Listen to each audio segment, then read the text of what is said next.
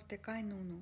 This is a tale of intrigue, state secrets, undercover operations, and sexy seductress, betrayal, classic spy story, story of Mordecai Nunu, who was the insider and had the guts to reveal the truth.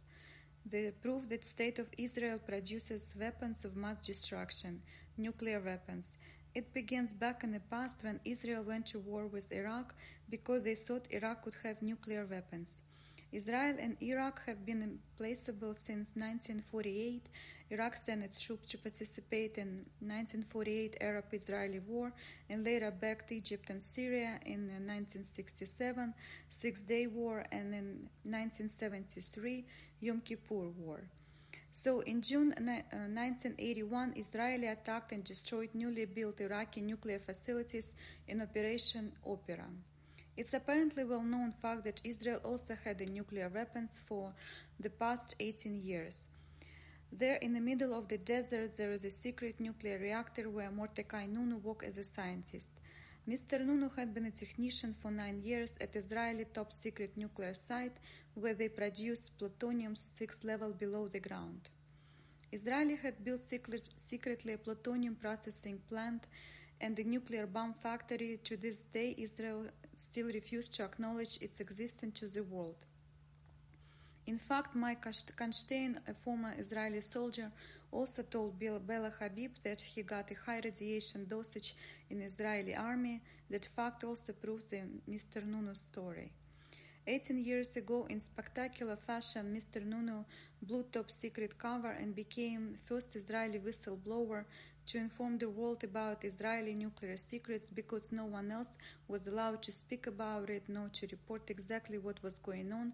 In 1986, the same year, Chernobyl nuclear reactor number 4 blew up in Ukraine. Mr. Nunu duped Israeli security apparatus and smuggled a camera into secret nuclear facility. His photographs exposed the world's greatest nuclear cover-up.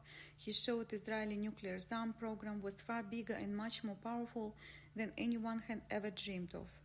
There was possible enough material to produce 10 nuclear bombs every day, every year, and uh, Nunu fled Israel and set out across the world with his top secrets on, on two rolls of unexposed film in his backpack. He traveled through the Europe and Asia and ended up in Australia, where he converted to Christianity from Judaism in a King's Cross church.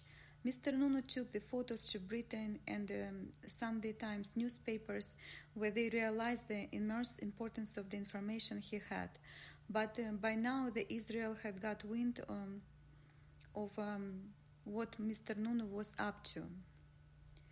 Were after Mr. Nunu. They set up a trap with a kind of bait, a honey trap using a hot woman. Mr. Nunu, being a young, lonely single man, was wandering around the streets, and then he bought a cigarette and he saw a hot woman standing there buying a cigarette as well, looking at him smiling. She was beautiful and super friendly. Her smile warmed up Mr. Nunu's mood because he was lonely. The woman said her name was uh, Candice and she was uh, a honey pot for Mr. Nunu up by Mossad. So they hooked up and fell in love. Mr. Nunu suspected nothing uh, suspicious when Candice suggested a romantic trip for them to Rome, but of course it was a trap.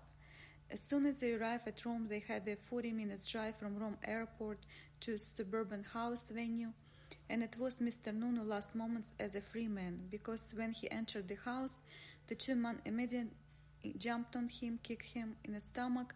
He collapsed. Another man placed his hand on uh, Mr. Nunu's mouth, silencing him.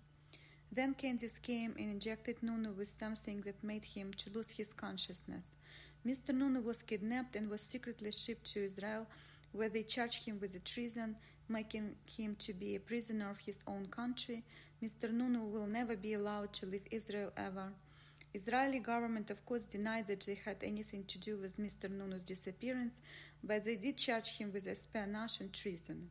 So apparently, kidnapping isn't a crime if it's done by government, special intelligence. The Israeli government claims that, have, that they have a right to defend the state, and the chairman of defense committee in Israel par- parliament stated under such circumstances Israel was allowed and it's still allowed to defend itself. However, Mr. Nunu himself craftily exposed the details of his abduction. Um, he wrote even and concealed the basic uh, facts on the palm of his hand, and the, the critical moment flashed it to the media uh, as he was driven to the trial. Mr. Nunu was convinced of, convicted of espionage and treason and sentenced to 18 years in jail. Even after serving his term, Mr. Nunu, not a free man, he cannot leave Israel. He is forbidden to approach any airports or go closer than uh, 250 meters to any embassy uh, and even talk to foreigners. Mordecai Nuno is now 50 years old, and all he has for the last 18 years was a jail room full of books and letters from his followers and admirers. All he wants to be free man, to be free, feel freedom again, but that could only happen when he leaves Israel.